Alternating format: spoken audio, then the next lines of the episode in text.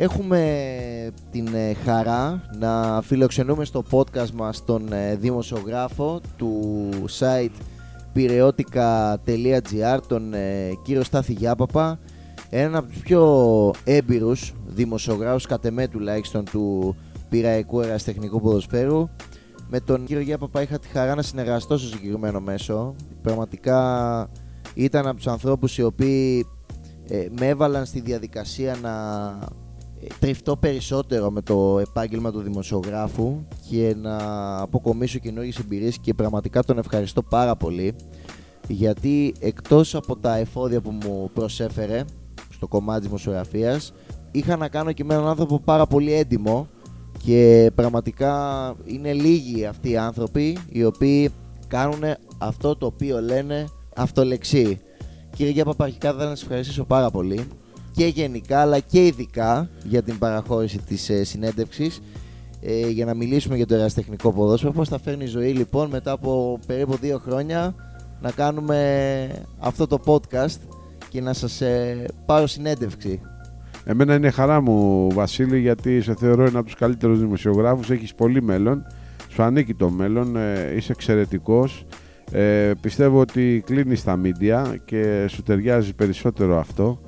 Όχι ότι στη δημοσιογραφία δεν είσαι καλός, πάρα πολύ καλός, αλλά πιστεύω στο μικρόφωνο και στο φακό γράφεις πολύ περισσότερο. Και ήταν η χαρά μου και εμένα ναι, νέα παιδιά σαν και εσένα ναι, με όνειρα και με σχέδια ε, να κάνουν αυτό που αγαπάνε. Και εγώ πιστεύω ότι θα πετύχεις και σε ευχαριστώ για τα καλά σου λόγια.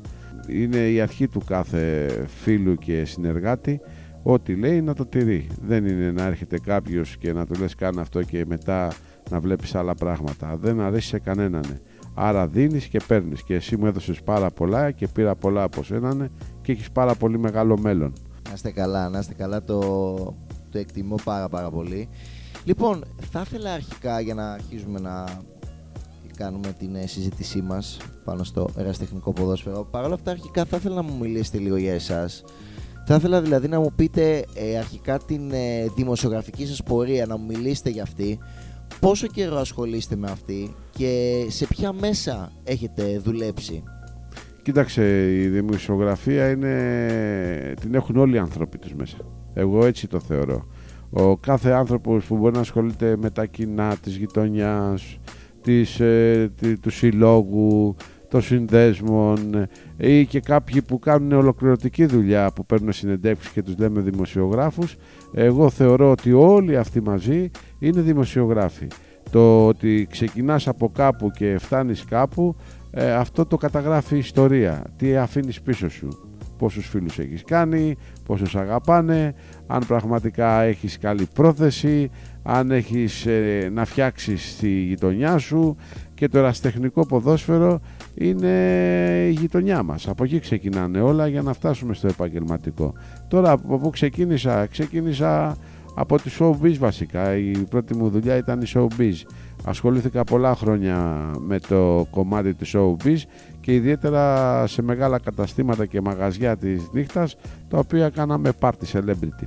Αυτό επικράτησε για πολλά χρόνια, πάνω από 15 χρόνια και μετά ήρθε η κρίση του 10 ο οποίος μας, ε, μας έκανε στροφή γιατί εγώ ασχολιόμουν τότε με το εραστεχνικό ποδόσφαιρο πάρα πολύ, ασχολιόμουν από το 2000 αλλά από την πίσω μεριά γιατί εμείς δουλεύαμε το βράδυ, δουλεύαμε μέχρι την Πέμπτη, δηλαδή δουλεύαμε Κυριακή μέχρι την Πέμπτη και την Πέμπτη Παρασκευή Σαββάτο καθόμασταν.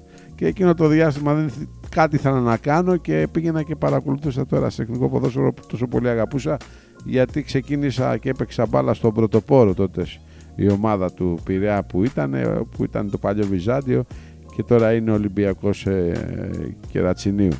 Αυτό όλο το σκηνικό παρακολουθούσα έτσι δύο μέρες και μετά έφτιαξα το πρώτο site που λεγόταν ε, Sport Active. Ε, φτιάχτηκε το 2004. Ε, ακόμα το router θυμάμαι σφύριζε.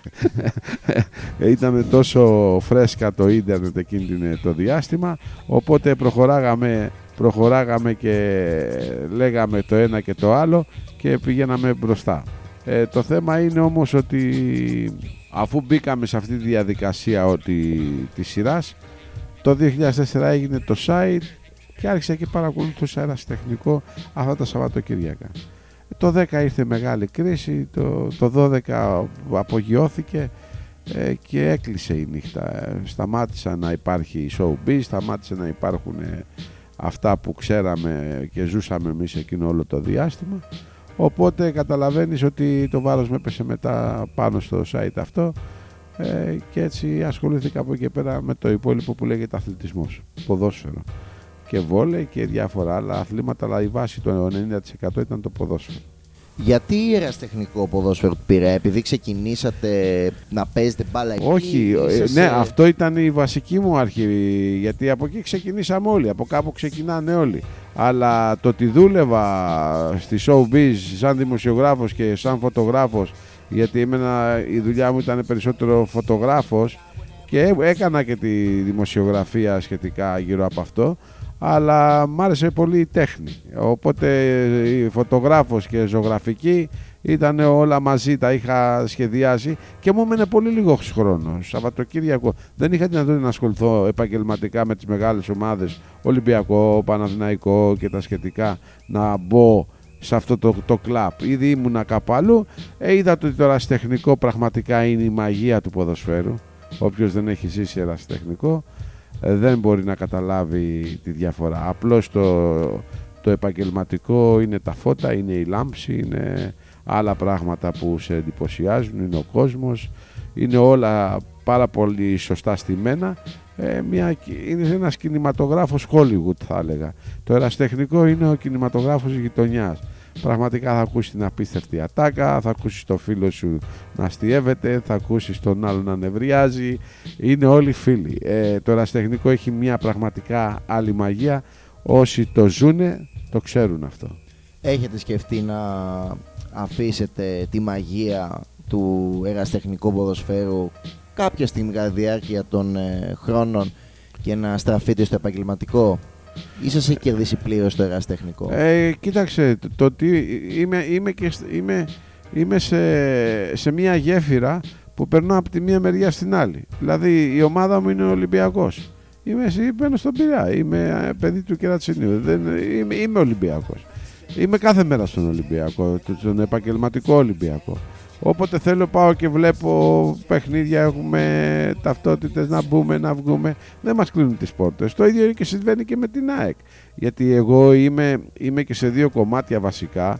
Το ένα είμαι υπεύθυνος τύπου στους βετεράνους του Πειραιά που είμαι εκεί φωτορεπόρτερ και γράφουμε και δημοσιογραφία στους βετεράνους του Πειραιά αλλά είμαι και στην Ένωση των Βετεράνων ε, Αθήνας τους παλεμάχους της Αθήνας. Οπότε εκεί οι ομάδες των παλεμάχων είναι ιστορικές. Έχουμε τους βετεράνους του Ολυμπιακού, έχουμε τους προοδευτικούς, έχουμε του Ιωνικού. Βλέπω πολύ μεγάλα αστέρια του ελληνικού ποδοσφαίρου που έχουν σταματήσει την καριέρα του. Το Κελεσίδη, τον Μπονόβα, ε, πάρα πολλούς. Ε, το Λουτσιάνο, όλοι αυτοί κάθε μέρα σχεδόν τα γίνονται φιλικά παιχνίδια, είμαστε παρέα. Δεν μου λείπει δηλαδή το επαγγελματικό.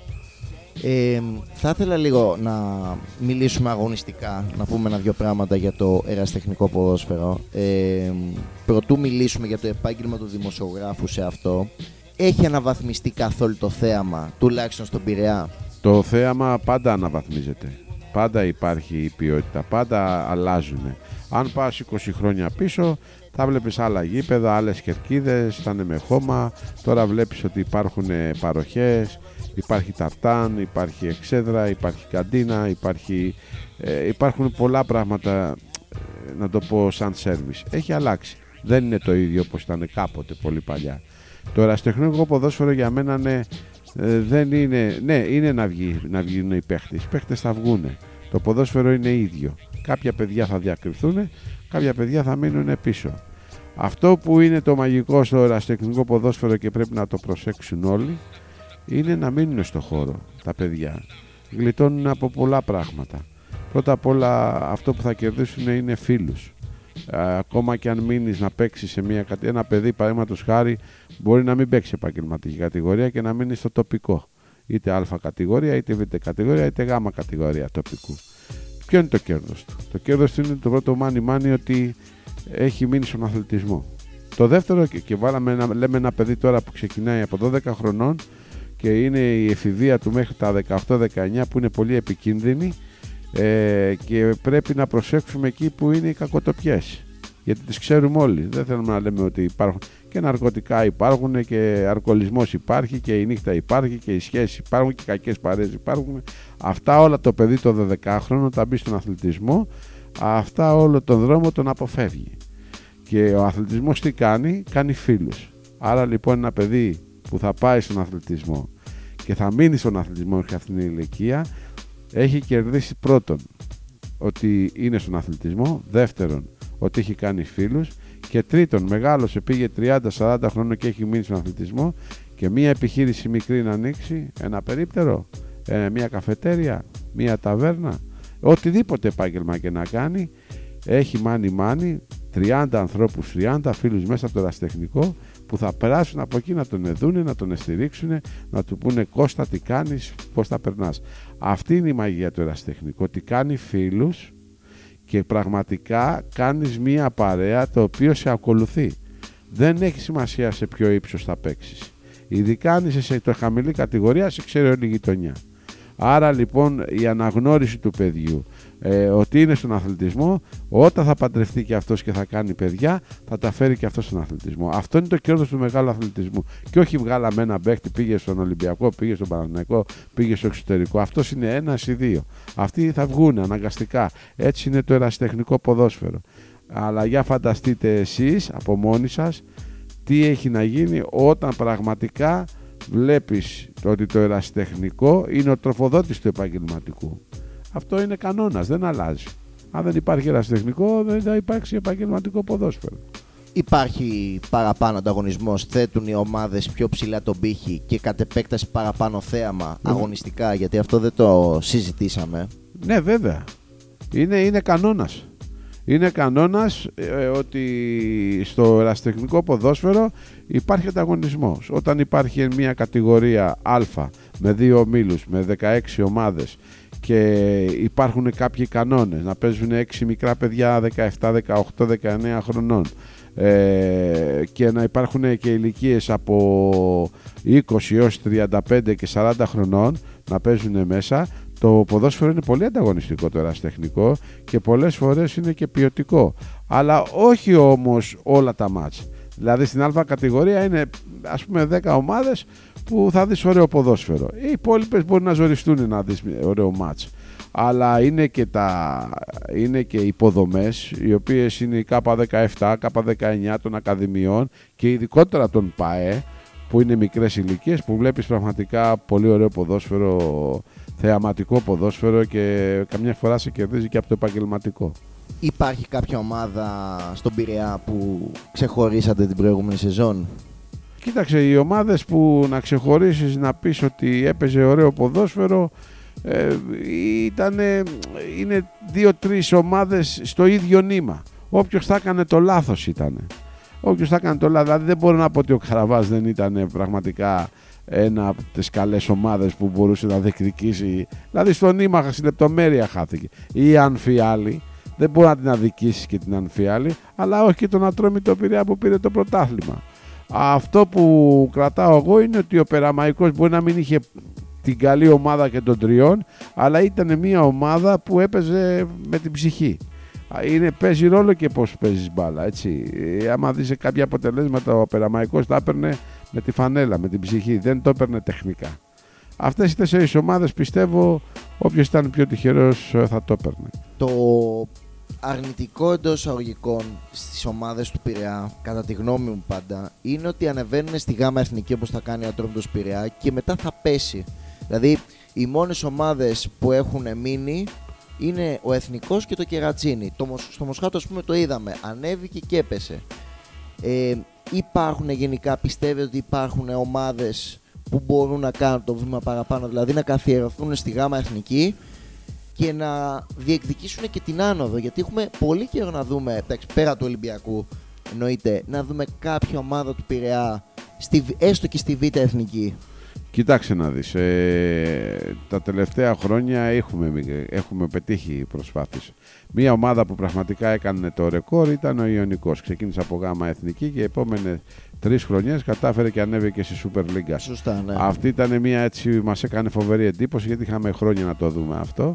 Ε, κόλλησε ο Εθνικός στη γάμα εθνική, κόλλησε ο Πανιόνιος στη γάμα εθνική, αλλά έκανε και το άλλο ένα βήμα η προοδευτική, μπήκε στη β' εθνική. Αυτό που είπες τώρα, τι φταίει, γιατί πέφτουν οι ομάδες, ανεβαίνουν και με την άλλη μέρα είναι σανσέρ και πέφτουν, φταίει, ξεκινάνε τα πράγματα από πάνω. Πρέπει να έχεις χρήματα, πρέπει να έχεις μάρκετι, πρέπει να έχεις ανθρώπους να φέρουν λεφτά, πρέπει να έχεις χορηγούς, πρέπει να έχεις πολλά πράγματα. Δεν φτάνει μόνο να αγοράσεις παίχτες και να πάρεις έναν προπονητή. Οι παίχτες, ναι, θέλουν να πληρωθούν. Πού θα έχεις τα έσοδα.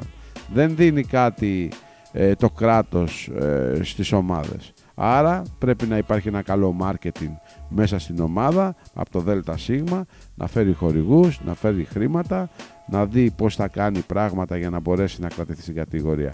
Και γι' αυτό καμιά φορά γίνονται και αν σαν οι ομάδες. Δηλαδή βλέπεις ότι προσπαθούν, ανεβαίνουν, το ευχαριστούνται, έγινε μεγάλη προσπάθεια, αλλά μετά δεν έχουν τα χρήματα να κρατηθείς. Γιατί είναι μεγάλο το budget. Ξεπερνάει τα 150 χιλιάρικα ε, σε μια ομάδα και σας λέω ένα ποσό το πιο normal για να μπορέσεις να προχωρήσεις. Σκεφτείτε τώρα που θα πας στην επαγγελματική κατηγορία. Άρα χρειάζεσαι ένα πρόεδρο που να έχει χρήματα από πίσω, όπως κλασικά όλοι ξέρουν, αλλά δεν φτάνει μόνο ο πρόεδρος. Δεν φτάνει μόνο το ένα άτομο. Στον Πειραιά υπάρχουν ε, τέτοιοι άνθρωποι; Ναι, υπάρχουν. Υπάρχουν επιχειρηματίες που πραγματικά βάζουν το χέρι στην τσέπη βαθιά, ειδικά στην α κατηγορία και γίνεται μάχη στη γάμα εθνική. Η γάμα εθνική είναι αυτό το πράγμα. Είναι κάποιοι προέδροι που πραγματικά ματώνουν. Ματώνουν για να μπορέσουν να κρατηθεί η ομάδα και γι' αυτό βλέπετε καμιά φορά και πέφτουν. Ενώ όταν έχεις ε, χρηματική άνεση, τι, τι, είναι απλό. Εγώ το θεωρώ απλό. Παίρνεις 2, 3, 5 παίκτες από τη Β' Εθνική, άντε και έναν από άλλο, αν βρίσκει έναν από Super League που τελειώνει η καριέρα του να κατέβει κάτω και έχεις και από πίσω τους άλλους παίκτες, ναι, μπορείς να κρατηθείς στην κατηγορία και να βγεις. Όταν δεν υπάρχουν τα λεφτά, δεν μπορείς να προχωρήσεις. Είναι μια άποψη η οποία εκθέτεται από πολλούς ε, από πολλά, η, πλευρά, η πλευρά μου είναι αυτή. Και του δημοσιογράφου ναι. και του Προέδρου και του παίκτη. Επειδή ζω και τους Προέδρου, ζω και τους παίκτες, ζω όλους τους παράγοντες ε, του, του ποδοσφαίρου, ο καθένας έχει το ρόλο του. Όμως εμείς χωλένουμε στο οικονομικό. Η, το ραστεχνικό ποδόσφαιρο, γάμα εθνική και κάτω, χωλένει στο οικονομικό. Όμως υπάρχει ένα καλό με το εραστεχνικό από την Α και κάτω, υπάρχουν οι ακαδημίες. Όσο πιο οργανωμένα κάνεις κάποιες ακαδημίες, έχεις μικροέσοδα, το οποίο μπορείς να κινηθείς και να, να, να, να δεις το ποδόσφαιρο διαφορετικά. Και πάνω πάνω κρατάω εγώ ότι γίνεται πραγματικά κοινωνικό έργο πάρα πολύ μεγάλο, γιατί μπαίνουν όλα τα παιδιά στον αθλητισμό και αυτό είναι η ουσία του.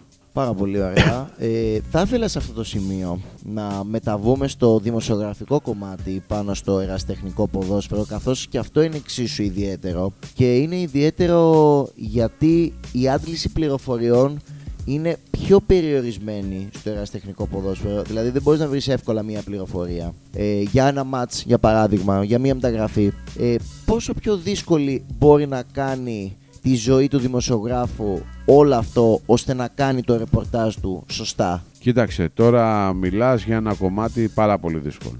Γιατί το λέω αυτό; Αυτό το κομμάτι του δημοσιογράφου το κάνουμε εμείς, το έχουν κάνει άλλοι, έχουμε πέντε συναδέλφους που έχουν γράψει ιστορία όπως ο Αντώνης ο Ζαρζέντας, ο Στάθης ο Μιλιδόνης, μιλάω για ονόματα τα οποία έχουν περάσει από εδώ, από το ερασιτεχνικό ποδόσφαιρο πάρα πολύ. Έφερα ενδεικτικά κάποια ονόματα. Τα προβλήματα είναι αλλού. Το να μεταφέρεις μια είδηση από ένα μάτς είναι αλλού. Δεν υπάρχει καθόλου στο ερασιτεχνικό ποδόσφαιρο υπάρχουν πολύ μεγάλα κενά. Δεν υπάρχει παραδείγματος χάρη ενημέρωση των γονιών. Τι σημαίνει ποδόσφαιρο; Όλοι ξεκινάνε να φέρουν το παιδάκι τους 6, 7, 8 χρονών στο, στην Ακαδημία. Γιατί; Για να χαρούν το μάτς, να χαρούν το ποδόσφαιρο. Είναι ένα παιχνίδι. Μετά, μόλις πάμε 12 χρονών, πλέον δεν είναι παιχνίδι. Βλέπεις τους γονεί χωρίς να, έχουν, να τους έχουν ενημερώσει, χωρίς να υπάρχει παιδεία. Τι εννοώ να τους έχει ενημερώσει, Να γίνει ένα σεμινάριο. Τι σημαίνει όταν χειροκροτάμε ένα παιδί στα 12, στα 13, στα 14. Βλέπεις πολλούς γονεί, είναι στα κάγκελα και δημιουργούν φασαρίες, δημιουργούν εντάσεις, τα οποία πραγματικά μέσα από τον αγωνιστικό χώρο τα βλέπουν τα παιδιά και παίρνουν μια διαφορετική νοοτροπία. Αυτό δεν φταίει ο γονιός. Αυτό είναι μέσα από το σχολείο, μέσα από την ακαδημία, να γίνουν κάποια σεμινάρια, να γίνουν κάποια πράγματα, να καταλάβουν τους κανόνες του ποδοσφαίρου. Το ποδόσφαιρο είναι ένα παιχνίδι. Ξαφνικά τα παιδιά πάνε να παίξουν παιχνίδι και ξαφνικά στα 12 ο πατέρας καταλαβαίνει ότι είναι ο Μαραντόνα. Και είναι όλοι οι γονείς έτσι είναι όλοι οι γονείς ότι το παιδί μου παίζει την μπαλάρα και ότι θα γίνει ο ποδοσφαιριστάρα. Ε, οπότε καταλαβαίνεις όταν γίνεται μία ένταση, οι πρώτοι που πάνε και δημιουργούν θέματα είναι οι γονείς που φωνάζουν από τα κάγκελα. Υπάρχουν και εξαιρέσεις, υπάρχουν εξαιρετικοί άνθρωποι, υπάρχουν εξαιρετικά σωματεία που λειτουργούν, αλλά είναι ελάχιστα πάνω σε αυτό. Λείπουν σεμινάρια πρώτων βοηθειών. Δεν διανοούμε εγώ, ας πούμε, ξέρω εγώ, παίζοντας ποδόσφαιρο, ένα παιδάκι από τα 12 του χρόνια να μην παίρνει μαθήματα ε, σε, σεμιναρίου πώς να βοηθήσουμε ένα χτύπημα, ε, μια λιποθυμία. Ε, δεν μιλάω για κάρπ, δεν μιλάω να πάθεις ανακοπή, εγώ μιλάω ένα γύρισμα γλώσσας, ένα σπάσιμο ποδιού, ένα σπάσιμο χεριού. Αυτά πρέπει να τα ξέρουν πρώτα οι γονείς και μετά να τα μαθαίνουν και τα παιδιά. Αυτά πρέπει να υπάρχουν. Αυτά δεν διδάσκονται μέσα στο, στο χώρο του, του αθλητισμού, ειδικά σε αυτές τις ευαίσθητες ηλικίες. Γιατί θεωρώ οι πρώτες βοήθειες, τα σεμινάρια συμπεριφοράς, ψυχολογίας, διατροφής δεν υπάρχουν. Είναι έλλειψη του ερασιτεχνικού ποδοσφαίρου. Όποια ακαδημία μπορέσει και τα οργανώσει αυτά και τα φτιάξει, ε, πάμε ένα βήμα μπροστά. Αυτό είναι το πιο βασικό. Είναι κάποιες από τις παθογένειες του ερασιτεχνικού ποδοσφαίρου αυτές που ε, αναδείξατε. Παρ' όλα αυτά, εγώ θα επιστρέψω. Ναι, ναι, θα έρθω στην ερώτησή σου. Ναι, είναι δύσκολο να πάρεις μια είδηση. Γιατί αν είσαι από τον Πειραιά, έχει 70 σωματεία που παίζουν μπάλα. Και Σαββατοκύριακο, εμείς παίζουμε από τις 10 η ώρα το πρωί μέχρι τις 8 το βράδυ. Ε, οπότε καταλαβαίνεις ότι αν θέλεις να πάρεις ένα αποτέλεσμα της β' κατηγορίας σε ένα μάτς, δεν υπάρχει δημοσιογράφος να το καλύψει. Ε, δεν υπάρχει ε, άνθρωπος να το καλύψει. Γιατί δεν υπάρχει, Γιατί δεν υπάρχει κίνητρο. Θα έρθει ο δημοσιογράφος, θα έρθει μια φορά, θα κάνει το ρεπορτάζ. Ωραία, το έμαθες το, το αποτέλεσμα. Ή κάνει όλη τη δουλειά. Ποιος θα τον πληρώσει, Ποιος θα του δώσει χρήματα, Ποιο είναι το κινητρό του, Ποιο είναι το ενδιαφέρον του; Ε, όλα ξεκινάνε ε, από την οικονομική απολαβή. Θα ξεκινήσει κάποιος από το σπίτι του, θα κάνει τα έξοδά του, θα πάρει ένα αναψυκτικό, θα πάρει. Τι θα πάρει, θα, θα πληρωθεί; Δυστυχώς δεν υπάρχει. Βέβαια έχει βοηθήσει πάρα πολύ ε, το Facebook ε, τα, με τα media βασικά που γρήγορα η, η, έχει, μπει, έχει μπει πλέον το ίντερνετ μες στη ζωή μας και αμέσως βρίσκεις πολύ εύκολα μια είδηση, ένα αποτέλεσμα έτσι όπως κινείται με ταχύτητα το ίντερνετ. Δηλαδή μπορεί ξαφνικά να πας στην ομάδα αυτή που θέλεις και να έχουν αναρτήσει το αποτέλεσμα, να έχουν αναρτήσει το σκοπό. Αυτό κάποτε δεν υπήρχε. Δεν το βρίσκεις καν. Έπρεπε να πάρεις εφημερίδα τη Δευτέρα, να δεις τα αποτελέσματα και πάει λέγοντας. Αυτό έχει αλλάξει. Πέρα από το ίντερνετ, τι άλλες πηγές πληροφόρησης έχετε; Ε, Εμείς ε, μόνο το ίντερνετ έχουμε πηγή πληροφόρησης. Δεν υπάρχει κάποια άλλη. Και αν βρεθεί κάποιος από το δικό μας, το συνάφι να πω στον δημοσιογράφο, να έχει, να έχει πάει να καλύψει έναν αγώνα, να τον πάρει τηλέφωνο και να του πεις πόσο ήρθε το μάτσο. Αυτά ε, δεν είμαστε. Στον Πειραιά έχουμε μείνει 4-5. Δεν, δεν είναι πολύ. Δεν μπορεί να καλύψεις 80 ομάδες. Δεν καλύπτονται. Μιλήσατε για τα social media προηγουμένως, για τα μέσα κοινωνικής δικτύωσης και γενικά για το Ιντερνετ. Γενικά τον τελευταίο καιρό παρατηρείτε μια δραστηριότητα των ερασιτεχνικών ομάδων στα social media, στο Facebook κυρίως. Ναι, δηλαδή ναι, ναι. με το να αναρτούν τα νέα τους, Ναι, κάποιε ναι. μεταγραφές, Ναι, ναι. τα παιχνίδια τους. Ε, κάτι το οποίο βοηθάει αρκετά το έργο σας, Βεβαίως. διευκολύνει. Διευκολύνει, είναι πάρα πολύ. Πάρα πολύ. Θα ήθελα να ρωτήσω αν ισχύει αυτό στον Πειραιά και αν γενικά οι ομάδες είναι συνεργάσιμες με εσάς, τους Ναι. δημοσιογράφους. Υπάρχει ενημέρωση από τα μίντια, μας έχει βοηθήσει πάρα πάρα πολύ. Ε, Μένανε προσωπικά πολλές φορές έψαχνες αποτέλεσμα και έπαιρνες 10 τηλέφωνα, 15 για να τα βρεις. Ε, Βασικά είχαμε λίστα διαιτητών τα τηλέφωνά τους και τους ενοχλούσαμε μετά από το μάτς για να μπορέσουμε να πάρουμε το αποτέλεσμα. Όχι να μας πούνε τον αγώνα, το αποτέλεσμα. Τώρα αυτό και η Ένωση έχει δραστηριοποιηθεί γιατί δίνει εντολή στους διαιτητές μέσω της ε, ΕΠΣ να ανεβαίνει το αποτέλεσμα, αλλά και αν υπάρξει καθυστέρηση, αμέσως υπάρχουν, ε, έχουμε τα τηλέφωνά τους και επικοινωνούμε ή με παράγοντες, γιατί με όλους τους παράγοντες μιλάμε. Δεν υπάρχει πρόεδρος των 70 σωματείων πόσο υπάρχουν, να μην έχουμε το τηλέφωνο τους. Ανά πάσα στιγμή αν χρειαστούμε κάτι και αμέσως ανταποκρίνονται σε αυτό, σε εμάς δηλαδή στους δημοσιογράφους, μας σηκώνουν το τηλέφωνο και μας, αν δεν απαντήσουν αμέσως μετά από ένα τέταρτο 20 λεπτά θα μας πάρουν να μας πούνε τι ακριβώς θέλουμε. Τι συνθήκες ε, συναντά ένας δημοσιογράφος όταν πηγαίνει στο γήπεδο; Δεν νομίζω ότι συναντάει ιδιαίτερα. Το μόνο που θα συναντήσει αν είναι κακός ο καιρός θα φάει τη βροχή στο κεφάλι. Θα πρέπει να πάει να κάτσει κάπου, δεν υπάρχουν προστατευτικά να έχει τη θέση του ο δημοσιογράφος, το λάπτο του να κάνει αυτά, δεν υπάρχουν στο τεχνικό. Θεωρία, ναι. ναι. όλα αυτά τα γήπεδα είναι ανοιχτά, πλην εξαιρέσεων. Δηλαδή, αν τύχει να πάει στο γήπεδο του Ιωνικού, ε, έχει θεωρία. Αν τύχει να πάει στη προοδευτικής, έχει θεωρία. Θα είναι τυχερός. Άμα πάει σε κάποια άλλα όπως είναι το Νικολαίδης, όπως είναι της Χαραυγής, όπως είναι... Δεν θα μπορέσει να βρει στέγαστρο για να μπορέσει να κάνει τη δουλειά του, θα πρέπει να το κάνει ε, στην κερκίδα κατά τον ήλιο και κατά τη βροχή. Αυτά είναι δεδομένα. Είναι δημοσιογραφία ή τεχνική πιο μάχημη εντός εισαγωγικών μιας και οι ειδήσει, τι ειδήσεις δεν τις παίρνεις στο πιάτο και δεν έχεις και αυτές τις ανέσεις που υπάρχουν στο, στο επαγγελματικό. Δηλαδή να έχεις έτοιμες συνθέσεις, πρέπει να πας να τη ζητήσει διαιτητή, δεν υπάρχουν τα λεπτά, πρέπει να τα υπολογίσεις εσύ. Ναι, αυτό έχουν βελτιωθεί. Σήμερα οι συνθέσεις κολλιούνται έξω από την πόρτα του διαιτητή. Αν θέλει ένας δημοσιογράφος να πάρει τη σύνθεση, θα τη βρει έξω από, ε, την πόρτα του διαιτητή. Ε, αυτό έχουν βελτιωθεί. Τώρα να ξέρεις σε ποιο λεπτό έγινε το γκολ, σε ποιο έγινε εκεί, αυτά πρέπει να τα κρατάς μόνος σου. Πρέπει να έχεις χρονόμετρο να τα κρατάς. Όμως να ξέρεις η διαφορά του ερασιτεχνικού με του επαγγελματικού είναι ότι μπορεί να κάνεις άνετα την κριτική σου όταν είσαι σε έναν επαγγελματίας, βλέποντας, δείχνοντας αυτή η κάμερα που είναι μπροστά σου τι δείχνει ο αγώνας και κάνοντας πικάζ ή είσαι live ή δεν είσαι όταν είσαι στο επαγγελματικό χώρο προστατεύεσαι από τον νόμο. Δηλαδή μπορεί να πεις ελεύθερα την άποψή σου. Στο ερασιτεχνικό δεν μπορεί να την πεις ελεύθερα την άποψή σου.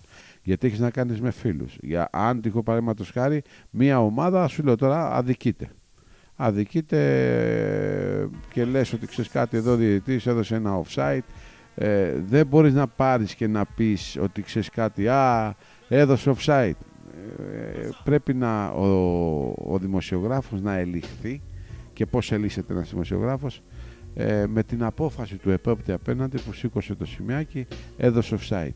Δεν λες α ήταν καθαρό offside το είδα κι εγώ αυτό δεν το εκφράζει στο εραστεχνικό ποδόσφαιρο ο δημοσιογράφος γιατί είναι πολύ λεπτή η θέση του. Γιατί και οι δύο είναι φίλοι του.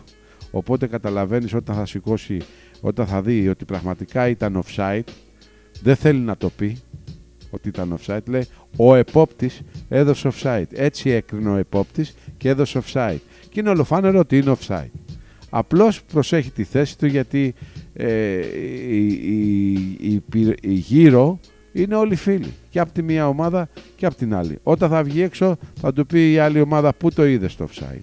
Και μπορεί να έχει ε, και άσχημα ξεμπερδέματα καμιά φορά πάνω στην ένταση. Έτσι. Μπορεί να τσακωθούν. Αυτό συμβαίνει γιατί είναι συγκεκριμένος αριθμός δημοσιογράφων, δηλαδή είναι 4-5 άνθρωποι οι οποίοι έτσι καλύπτουν τα μάτια. Έτσι ακριβώς. Και επειδή το εραστεχνικό είναι και μια κλειστή κοινωνία. Δεν έχει κάποιον να τον προφυλάξει το δημοσιογράφο. Δεν έχει αστυνομικό, δεν έχει φρουρά, δεν έχει. Ο άλλος ο άλλος που πάει και κάνει επαγγελματικό είναι σε ένα γυάλινο πύργο και λέει αυτά που θέλει. Άντε βρέστονα. Και οι οπαδοί θέλουν να τους δίνουν αυτούς. Δηλαδή, όταν κάποιος κάνει μια κριτική για τον Παναθηναϊκό και την κάνει αρνητική, οι, μισοί Παναθηναϊκοί θέλουν να τον πιάσουν να τον ευαρέσουν εκείνη την ώρα γιατί αγαπάνε την ομάδα τους. Δεν το κάνουν γιατί δεν είναι σωστό αυτό που λέει ο δημοσιογράφος, αλλά δεν μπορούν να τον ευρούν. Στο ερασιτεχνικό δεν μπορεί να το κάνεις αυτό.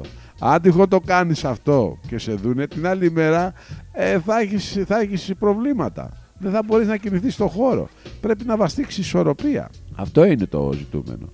Μάλιστα, πάρα πολύ ενδιαφέρουσα άποψη γιατί βλέπουμε το πώς, ε, το τι περνούν και το τι αντιμετωπίζουν ε, αυτοί οι δημοσιογράφοι οι οποίοι είναι απλοί καθημερινοί άνθρωποι. Ειδικά τα παιδιά δεν γνωρίζουν, έχουν άγνοια Έχουν άγνοια. Δηλαδή, μπορεί να πάει ένα παιδί να κάνει μια σωστή κριτική και ξαφνικά μπορεί να βρεθεί κάποιος και να το χειροδικήσει. Και μετά αυτό το παιδί δεν πρόκειται ποτέ να ξαναπατήσει. Και δεν θα το κάνει ο άλλος γιατί ήθελε να τον εκτυπήσει, επειδή είναι η ομάδα του και δεν θέλει να ακούει αρνητικό για την ομάδα του.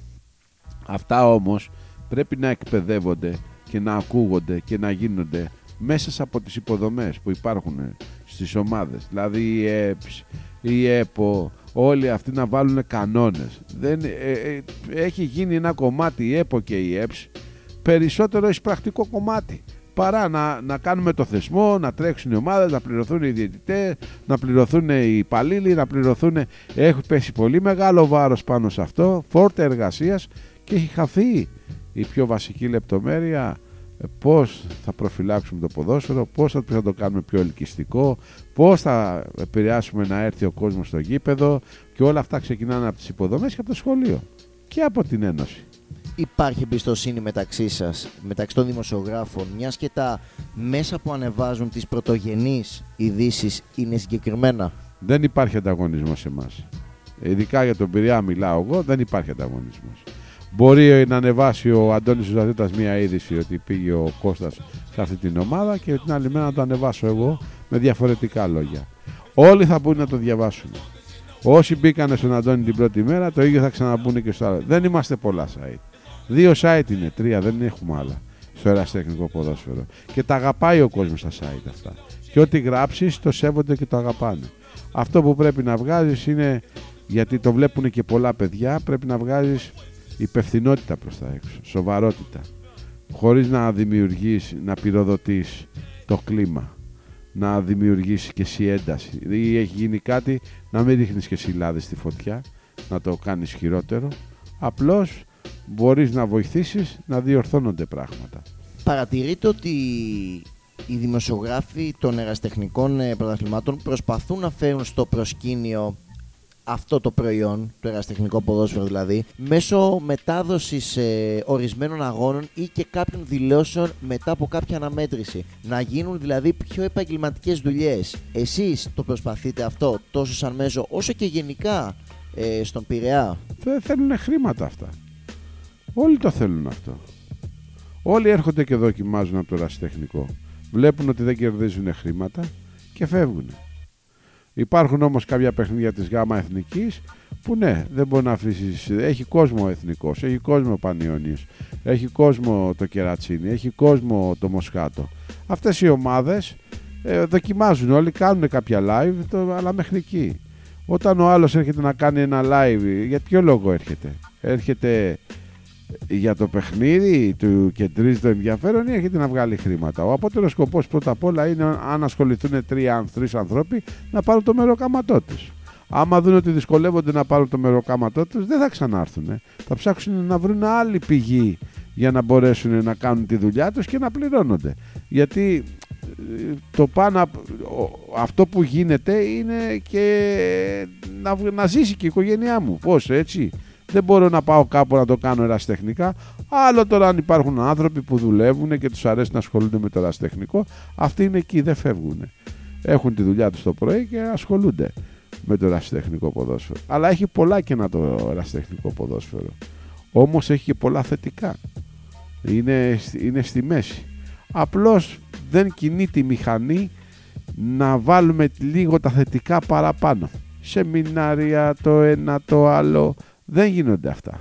Υπάρχουν επενδυτές που θα θέλανε να εστιάσουν σε αυτό το κομμάτι στον, ε, σε αυτόν των δημοσιογράφων με κάποια παραγωγή έστω και μικρού budget. Ε, Στην Αθήνα το βλέπουμε συχνά πυκνά. Στον ναι. Πειραιά όχι τόσο. Όχι, στον Πειραιά, ε, στον Πειραιά αυτό δεν γίνεται. Δεν γίνεται αυτό στον Πειραιά. Η Αθήνα είναι μεγάλη, μεγάλες οι αποστάσεις, άλλα τα budget. Το θέμα είναι ότι όποιος, όποιος ασχοληθεί με το ρασιτεχνικό ε, ε, ποδόσφαιρο πρέπει να φάει μια εμπειρία 30 χρόνων, να καταλάβει το νόημα ε, και τι είναι αυτό που τον κάνει και τον κρατάει εκεί. Τι τον κρατάει. Τον κρατάει παραδείγματος χάρη το πάθος του να βλέπει μπάλα γιατί υπάρχει και αυτό, ο εθισμός. ο εθισμός που θέλω μόνο να δω ποδόσφαιρο. Υπάρχει άλλος λέει βγάζω ένα μεροκαματάκι. Ο άλλος λέει εδώ έρχομαι και ξεδίνω γιατί φεύγω δύο ώρες από το σπίτι μου. Ε, ο άλλος λέει θα ασχοληθώ λίγο με την ομάδα γιατί φεύγω όχι δύο ώρες, φεύγω πέντε ώρες από το σπίτι μου. Ο άλλος περισσότερο έχω, έχω το γιο μου. Θα πάω εγώ από εκεί να βλέπω το γιο μου. Και ακολουθούν τα παιδιά τους βασικότερα και μένουν μετά στην ομάδα κολλάνε. Το οποίο δεν έχουν καμία μα καμία γνώση. Αποκτάνε την εμπειρία μέσα από το ερασιτεχνικό. Αν την αποκτήσεις λάθος, λάθος θα συμπεριφέρεσαι. Δεν υπάρχουν κανόνες την ώρα που μπαίνει ένας γονιός σε ένα αγωνιστικό χώρο να μπορέσει να κρατήσει και να μείνει και ο ίδιος και να προσφέρει μετά από άλλο πόστο. Τότε θα αλλάζαν όλα. Δυστυχώς μπαίνουν οι γονείς, πάνε τα παιδιά, μαθαίνουν πώ λειτουργεί η ομάδα και παίρνουν τις νοοτροπίες. Αν η ομάδα είναι κακιάς νοοτροπίας, κακιά νοοτροπία θα πάρουν και οι άνθρωποι που θα είναι. Αν η ομάδα είναι καλής νοοτροπίας, και τι γίνεται στην πορεία, έρχεσαι σε σύγκρουση με την ομάδα της κακιά νοοτροπίας, με την καλή νοοτροπία και έρχεσαι σε σύγκρουση. Αυτό είναι. Αν όμως υπάρχουν κανόνες, διορθώνονται. Αυτά θέλουν δουλειά όμως. Δεν είναι εύκολα. Δεν είναι εύκολα. Υπάρχουν νέα παιδιά που θέλουν να ασχοληθούν με την αθλητική δημοσιογραφία και ξεκινούν την πορεία τους από τα αεραστεχνικά γιατί για να φτάσεις ψηλά πρέπει να ξεκινήσεις ε, ναι, Όλοι από εκεί δεν ξεκινάνε. Όλοι και, και εσύ ο ίδιος από πού ξεκινήσεις. Από τα χαμηλά. Υπάρχει γενικά νέο αίμα; Υπάρχει. Υπάρχει ενδιαφέρον ε, αρκετά. Η δημοσιογραφία είναι, αν σ' αρέσει, είναι ερώτας. Και κάθε δουλειά είναι ερώτας. Και κάθε τι που κάνει ο άνθρωπος είναι ερώτας.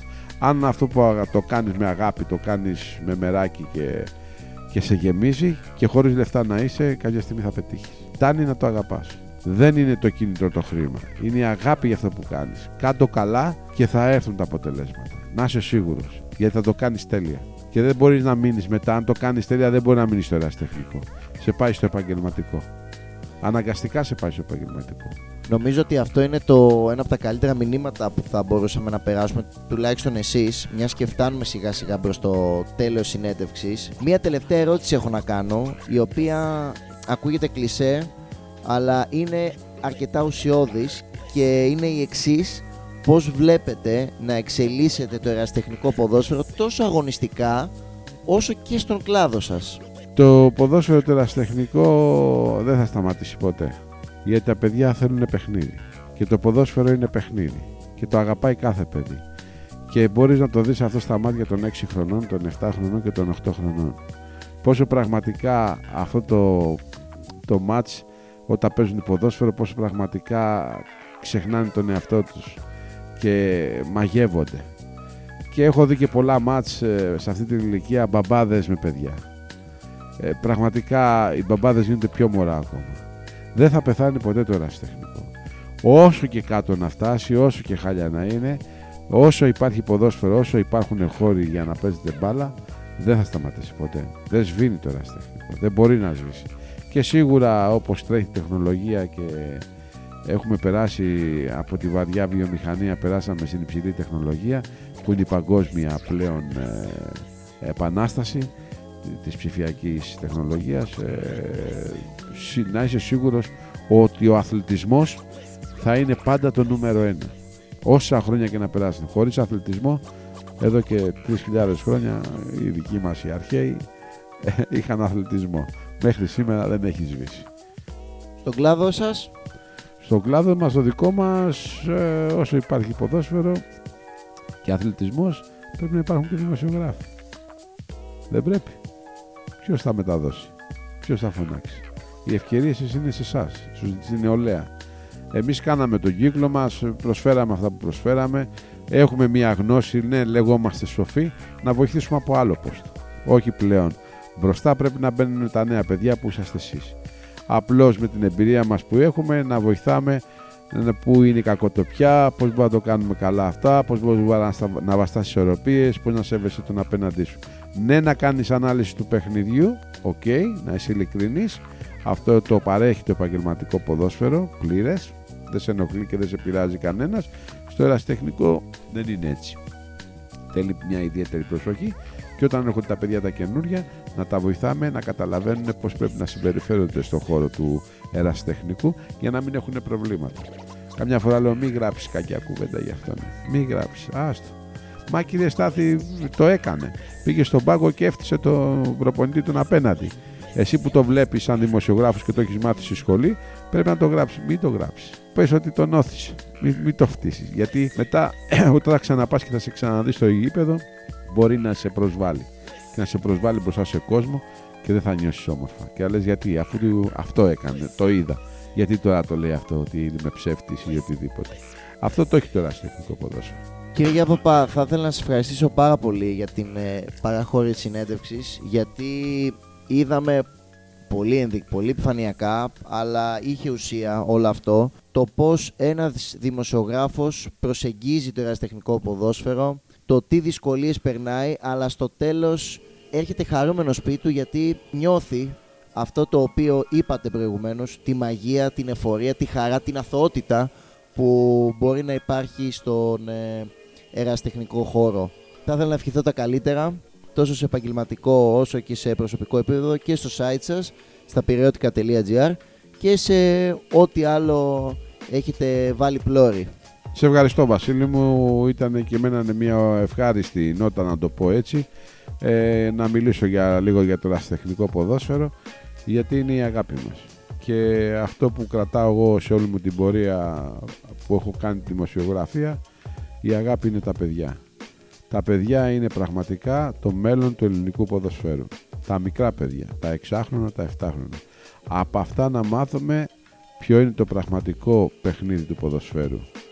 Εκεί ξεκινάνε όλα. Μετά όταν περνάνε σε μια ηλικία 14-15 χρονών αλλάζουν τα, τα δρόμενα και πά σε μια άλλη κατάσταση. Όταν όμως αν γονιός είσαι ενημερωμένος, έχεις ε, χαρακτήρα, έχεις πάρει αρχές, σίγουρα το παιδί θα πάει πολύ πιο καλύτερα και εσύ θα ευχαριστήσει το ποδόσφαιρο. Και σε ευχαριστώ για αυτή τη μήνυ συνέντευξη. Να είσαι και εσύ γερός και δυνατός και εγώ είμαι σίγουρος και εσύ ότι θα πας πάρα πολύ ψηλά. Να είστε καλά. Να είσαι καλά.